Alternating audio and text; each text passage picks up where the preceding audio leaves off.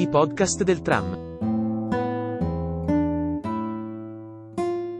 Buon ascolto.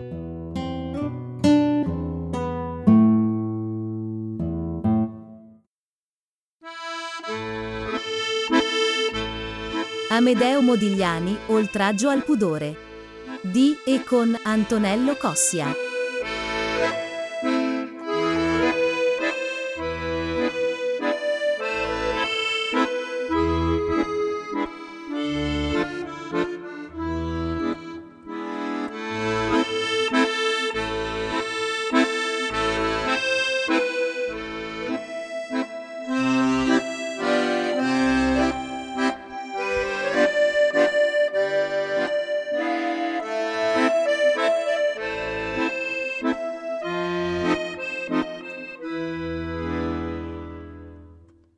Sera ho preso sulle ginocchia la bellezza e l'ho trovata amara e l'ho ingiuriata.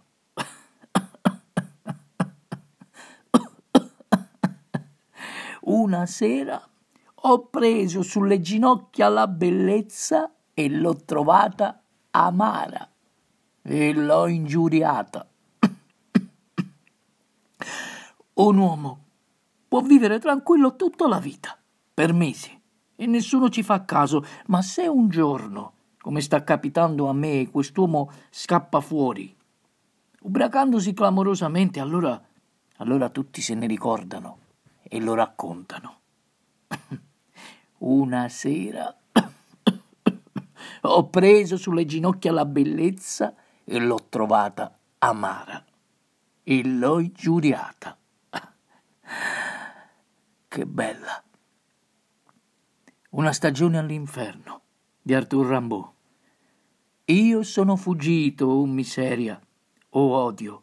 A voi è stato affidato il mio tesoro. Io sono riuscito a far svanire dal mio spirito ogni umana speranza. La sventura è stata il mio Dio. Io mi sono straiato nel fango. Io mi sono asciugato al vento del delitto. Io ho giocato un brutto tiro alla pazzia. Ah, ne ho avute fin troppo. Sono io il peccatore o l'idiota, è chiaro. Riconosco la mia colpa se di colpa si tratta e il mio debito se di debito si tratterà, ma ora, ora il mio problema è questo, che io sono del tutto in panne, sono fortemente in difficoltà ora Ora fate quello che volete e potete. Solo fatelo presto, in fretta, perché il tempo stringe. Vi abbraccio. Non mi resta che lanciare con voi un grande grido. Sairà! per gli uomini e per i popoli pensando che l'uomo è un mondo che a volte vale i mondi interi e che le più ardenti ambizioni sono quelle che hanno avuto l'orgoglio dell'anonimato. Non omnibus, sed mi et tibi. Non per tutti, ma per me e per te. Non per tutti, ma per me e per te. Per me per me Amedeo Modigliani. Amedeo, amato da Dio, nato il 12 luglio del 1884 a Livorno, alle ore 9.30 del mattino. Sono venuto alla luce su un enorme tavolo da cucina che aveva un ripiano in marmo nero. Era una delle poche cose rimaste in casa dopo un sequestro giudiziario che seguì al collasso economico che colpì la mia famiglia proprio l'anno in cui venni al mondo. Molte cose furono messe in salvo dai miei parenti, grazie ad una vecchia oscura legge di quegli anni che impediva di portare via le cose che si trovavano sul letto in cui giaceva una partoriente. Così, come in una scena da opera buffa, chissà quanti gioielli, argenti, vestiti, pizzi, sete, tende, lenzuola, coperte, copriletti, cuscini, oggetti d'arte, tappeti e Dio sa che cos'altro. Furono ammassati sul grande letto dove mia madre gemeva per il parto, mentre tutti intorno c'erano porte che sbattevano, uomini che ansimavano, eh, portavano via sedie, tavoli, letti, armadi, lampade, quadri, i bambini, i bambini aggrappati alle sottane delle donne, tragicamente si agitavano, piangevano in maniera esasperata e disperata, mentre la casa andava rapidamente svuotandosi. Fin dal giorno della nascita fui perseguitato dal trapasso tra queste due condizioni. Lo stato di benessere, di cui godeva in precedenza la mia famiglia, e lo stato del bisogno, che tuttora mi accompagna e mi sfianca. Mia madre. Mia madre affrontò, come sempre, tutto questo a testa alta. Più invecchiava e più si liberava dalla catena delle convenzioni.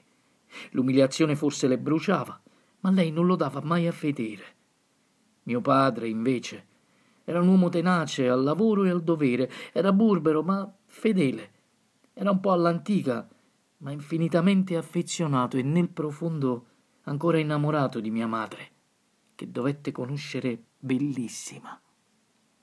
Ebbene, mio padre, anche se non aveva colpe specifiche, non riuscì mai a superare il peso e la vergogna di quella misera condizione, in cui da quel momento in poi venimmo a trovarci. La figura dominante della mia famiglia fu senza dubbio mia madre. Solo a lei, è solo a lei che devo la conoscenza del francese, la sua lingua madre, che lei cominciò ad insegnare da quando le fortune di imprenditori minerari da parte della famiglia di mio padre svanirono. Mamma organizzò a casa nostra una vera e propria scuola, piccola, casalinga, che dava un po' di sostegno alla condizione di bisogno in cui ci eravamo venuti a trovare. Comunque, sia io che i miei quattro fratelli riuscimmo a studiare. I lineamenti regolari, le sopracciglia, la bocca e il ciuffo ribelle di capelli sulla fronte saldavano la somiglianza mia con mio nonno Isacco, da cui mi dicevano aver preso le qualità di bambino sveglio, energico, piccolo, snello, affascinante, ma soprattutto dotato di una certa natura aristocratica. Le attenzioni di mia madre mi hanno un po' viziato da bambino mi hanno sempre indicato come quello un po' viziato, un po' capriccioso. Per mia madre però restavo sempre joli comme un cœur. A cinque anni, grazie ai suoi insegnamenti, sapevo già leggere e scrivere. In casa mia gli adulti erano molto consapevoli dei bisogni dei bambini. L'obbedienza cieca non era più considerata indispensabile. Mio padre era sempre via per lavoro lo vedevo pochissimo, per non dire raramente. La mia casa era retta dalle donne. Però anche gli altri personaggi maschili non erano da meno. Mio nonno Isacco, ad esempio, è stata una presenza fondamentale per me. Aveva un fascino spontaneo. Conosceva l'italiano, il francese, lo spagnolo, il greco, l'arabo, un poco di inglese. Aveva trascorso tanti anni a Tunisi come direttore di banca. Venne a vivere con noi dopo la scomparsa della moglie e il disastro finanziario che lo colpì. Da allora non era più lo stesso e nonostante la sua enorme erudizione divenne psichicamente fragile, inasprito, collerico, vittima di una vera e propria mania di persecuzione. Non so a quante crisi emotive a scoppi d'ira ho assistito da piccolo, ma devo di fatto a lui il mio sviluppo intellettuale fino ai dodici anni. Il nonno mi dedicava un sacco di tempo. Facevo con lui lunghe passeggiate fino al porto, durante le quali dava libero sfogo alla sua passione per la storia, la filosofia, gli scacchi, i versi di Dante, insegnandomi che la cultura è la merce migliore. Insomma, il nonno aveva trovato in me un'anima gemella. Un'altra delle figure che ha lasciato in me un segno indelebile è il fratello di mia madre, mio zio Amedeo Garsin, di cui non a caso porto il nome. Aveva un'indifferenza temeraria nei confronti del denaro, era una indifferenza signorile, aristocratica, lezione che mio malgrado ho appreso alla perfezione da lui. Accumulò e perse tre fortune, zio Amedeo. Il retaggio del passato, la condizione da famiglia ricca urtava in quel periodo contro la realtà. In un certo senso io sono cresciuto in un ambiente povero, ma che conservava una natura aristocratica. La perdita della ricchezza, la fatica di tirare avanti, il declino dello stato sociale, parevano accentuare nel carattere di mia madre l'amore per la conoscenza. I libri furono i miei compagni. Vivevo in mezzo ai libri e cominciai a disegnare. Quando ero piccolo, disegnavo sulle pareti di casa, sul pavimento. A undici anni all'improvviso ebbi una crisi respiratoria violentissima, con dei fortissimi e insopportabili dolori al petto, una tosse secca e forse i polmoni si stavano riempiendo di liquido. Mi fu diagnosticata una pleurite. Fui confinato a letto con una fascia ben stretta intorno alla parte inferiore del torace, un brutto segno. Quell'episodio, però, innescò in me una irrefrenabile voglia di cimentarmi nel disegno e di dedicarmi alla pittura. Disegnavo benissimo, non dipingevo male. Mia madre mi incoraggiava per amore materno, forse più che per convinzione. A tredici anni decisi di rinunciare agli studi. Non facevo altro che della pittura, con un ardore molto, molto, molto sostenuto. Poi mi ammalai gravemente di tifo. Soffrivo di emicranie, di inappetenza, di insonnia. Per settimane fui assediato da una febbre che saliva spesso fino ai 39 o 40 gradi. Quando l'infezione era all'apice, il sangue si riempiva di bacilli, il petto, la pancia, la schiena si coprivano di macchioline rosa che erano chiamate roseole. Ero in delirio e rimasi sospeso tra la vita e la morte per più di un mese. Mia madre raccontava sempre una cosa che poi nel tempo è diventata una leggenda in famiglia.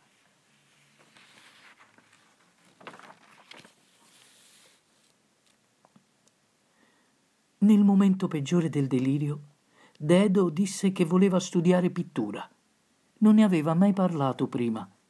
Un giorno raccontò un incubo in cui lui aveva perso un treno che avrebbe dovuto portarlo a Firenze per visitare la Galleria degli Uffizi. Mia madre mi prese entrambe le mani. Cercando di attirare la mia attenzione, mi promise solennemente che quando sarei guarito mi avrebbe preso un maestro di pittura.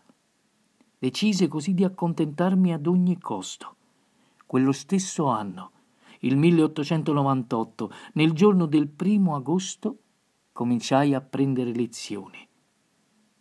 Mi immaginavo pittore anche se avevo solo 14 anni. A dicembre la convalescenza era finita, ero di nuovo in piedi e pronto a cominciare quello che sarebbe stato il lavoro della mia vita. Mi sentivo pervaso da quella nuova passione, mi inebriava il senso di quella inesplorata libertà, proprio come in una poesia del mio caro amico Guillaume Apollinea. Noi ci siamo incontrati in una cantina maledetta, al tempo della nostra giovinezza, tutte e due fumando e malvestiti, attendendo l'alba, presi, presi dalle stesse parole di cui bisognerà cambiare il senso, ingannati, ingannati, poveri piccoli, e non sapendo ancora ridere. Cominciai ad andare a bottega da Guglielmo Micheli, ho seguito in un certo senso l'indirizzo che lui mi indicava insieme ad un altro maestro, Giovanni Fattori, di cui a sua volta Micheli era stato allievo. Micheli e Fattori incoraggiavano noi allievi a cercare i soggetti nella vita reale, ad uscire dal chiuso degli studi per dipingere all'aria aperta, accentuando i contrasti fra luci ed ombre. Proprio come gli impressionisti a Parigi, che però si concentravano più sul colore che sul disegno. In quel periodo, in Toscana, c'era un gruppo di pittori che amava creare in rapporto con la natura, realizzando un contrasto di macchie di colore e chiaroscuro. Accadde che un giornalista, per denigrare quei giovani che sperimentavano un cambiamento artistico, li appellò con il termine di macchiaioli. il gruppo decise di reagire adottando quel termine proprio per identificarsi nei confronti dell'esterno. Fattori ci diceva sempre fate quel che sentite e non amate quel che fanno gli altri. Io ero sempre un po' pallido in volto. Ero introverso, molto timido all'epoca, arrossivo senza motivo, però se qualcosa mi faceva arrabbiare, andavo in collera imprevedibilmente, cominciavo a tirare tutto quello che mi capitava sotto mano e si faceva fatica a calmarmi. Un giorno, Fattori, che aveva più di settant'anni all'epoca, venne a fare visita nello studio.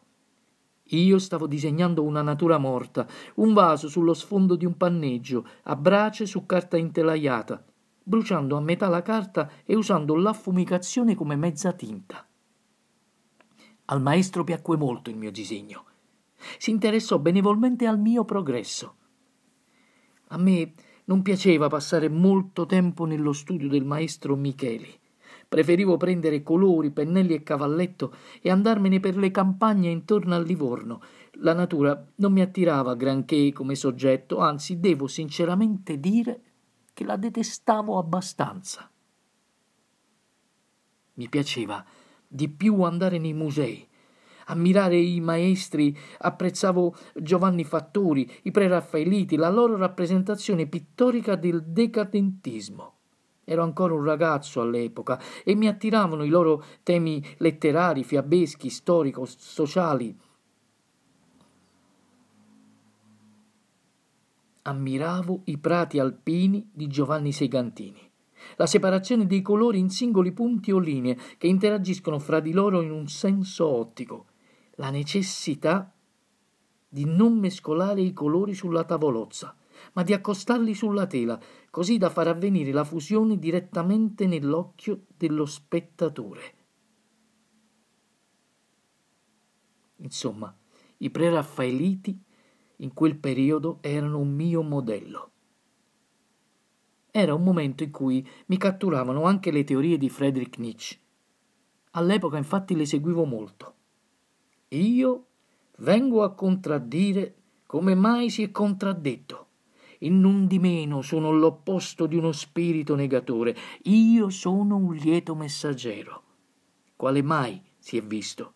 Conosco compiti di un'altezza tale che finora è mancato il concetto per definirli. Solo a partire da me ci sono nuove speranze. Lo citavo costantemente quando ero tra i miei amici quando ero nel gruppo di compagni di bottega e loro presero a chiamarmi il professore, o più scherzosamente il superuomo. In quegli anni, soprattutto i miei fratelli, avevano di me un'immagine che non riuscivano a comprendere. Per il fatto che trascurassi gli studi scolastici, eh, preferendo fare lunghe camminate in campagna, ritenevano il mio comportamento poco dignitoso ed ozioso mi definivano puerile, un po' sciocco, egoista, insopportabile. Quell'anno avevo cominciato a fumare e mi intrattenevo con qualche cameriera compiacente. Questo mi rendeva agli occhi dei miei familiari un fannullone che sprecava le occasioni. Mentre io non facevo che studiare e disegnare con molta cura, senza deformazioni, già allora mi affascinava il ritratto. Non facevo altro che dipingere tutto il giorno, tutti i giorni, con un ardore stupefacente. La mia curiosità era onnivora. Andavo alle conferenze, andavo ai concerti, passavo ore alle mostre d'arte e grazie a mia zia Laura Garsin e a mia madre Eugenia conoscevo Dante, Petrarca, Ariosto, Leopardi, Carducci, imparavo a memoria le poesie, mi piaceva mi piaceva le voyage. Il viaggio di Charles Baudelaire. Al ragazzo di mappe appassionato. È vasto l'universo, quanto è vasta la brama. Ah, com'è grande il mondo al lume di una lampada. Agli occhi del ricordo, com'è piccolo il mondo. Un mattino partiamo col fuoco nel cervello col cuore traboccante di rabbia e voglie amare, e ci affidiamo al ritmo dell'onda che addormenta il nostro infinito sul finito del mare. C'è chi fugge felice una patria obbrobriosa e chi l'orrore della propria culla. Ma i veri viaggiatori partono per partire e basta. Cuori lievi, simili a palloncini, che solo il caso muove eternamente. Dicono sempre andiamo e non sanno perché. I loro desideri somigliano alle nubi.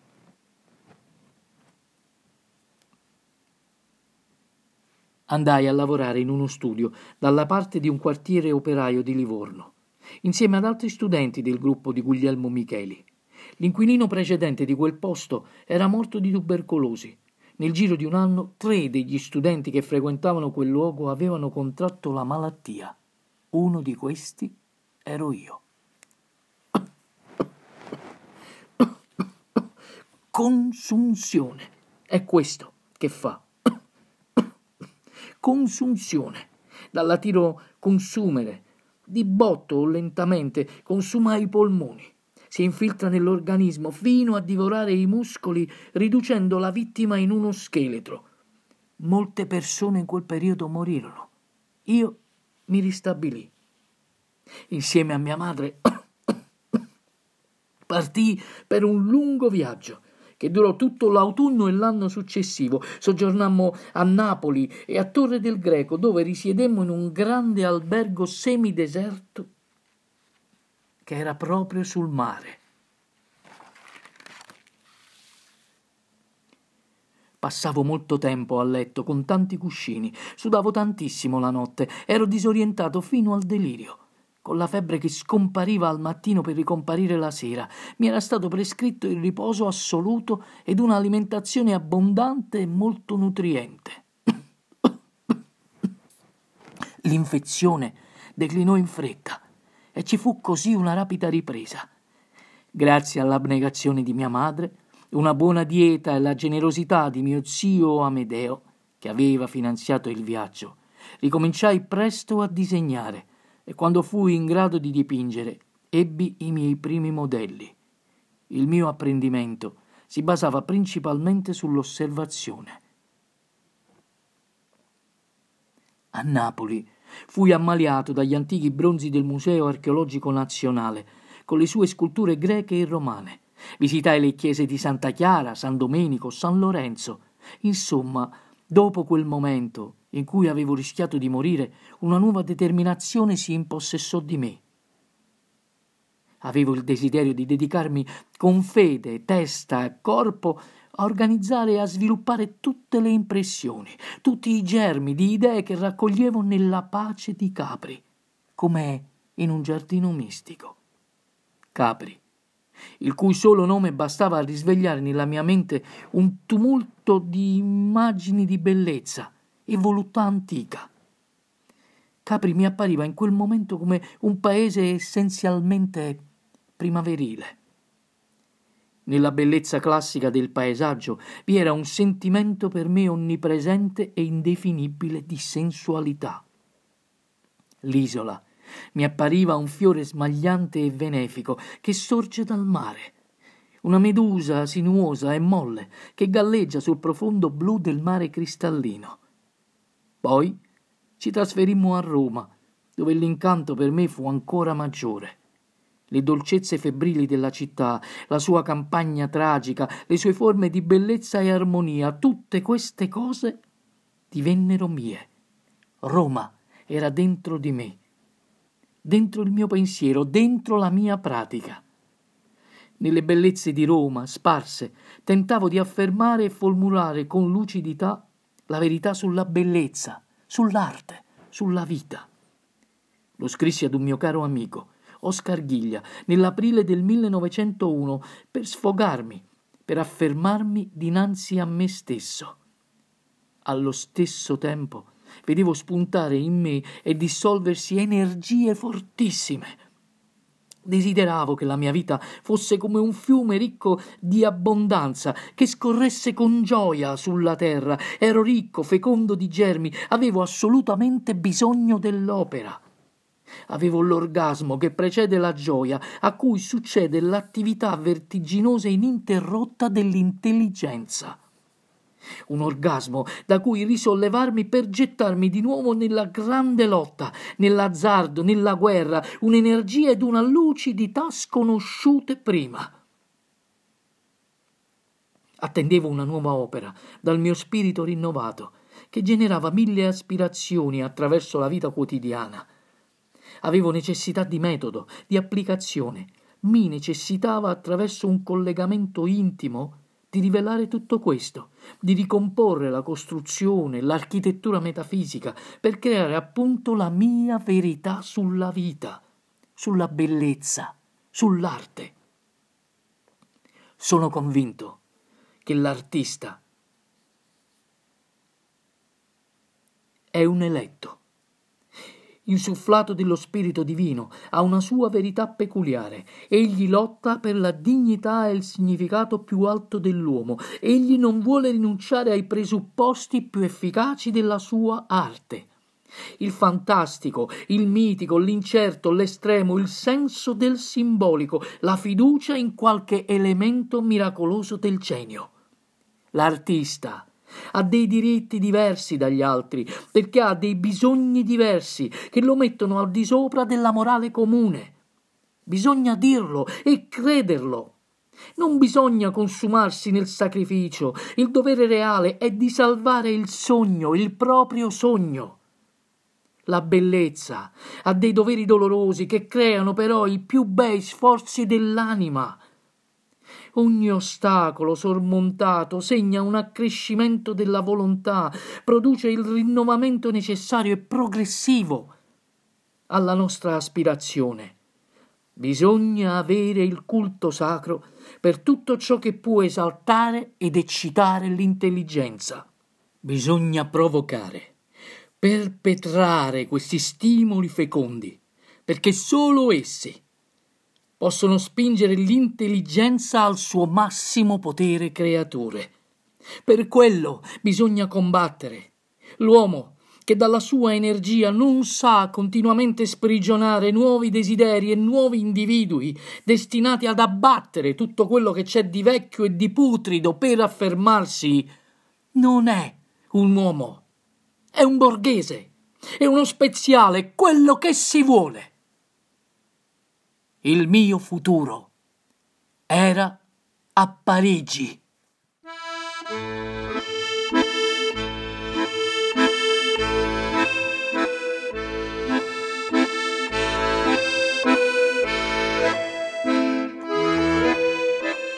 Avete ascoltato Amedeo Modigliani di e con Antonello Cossia.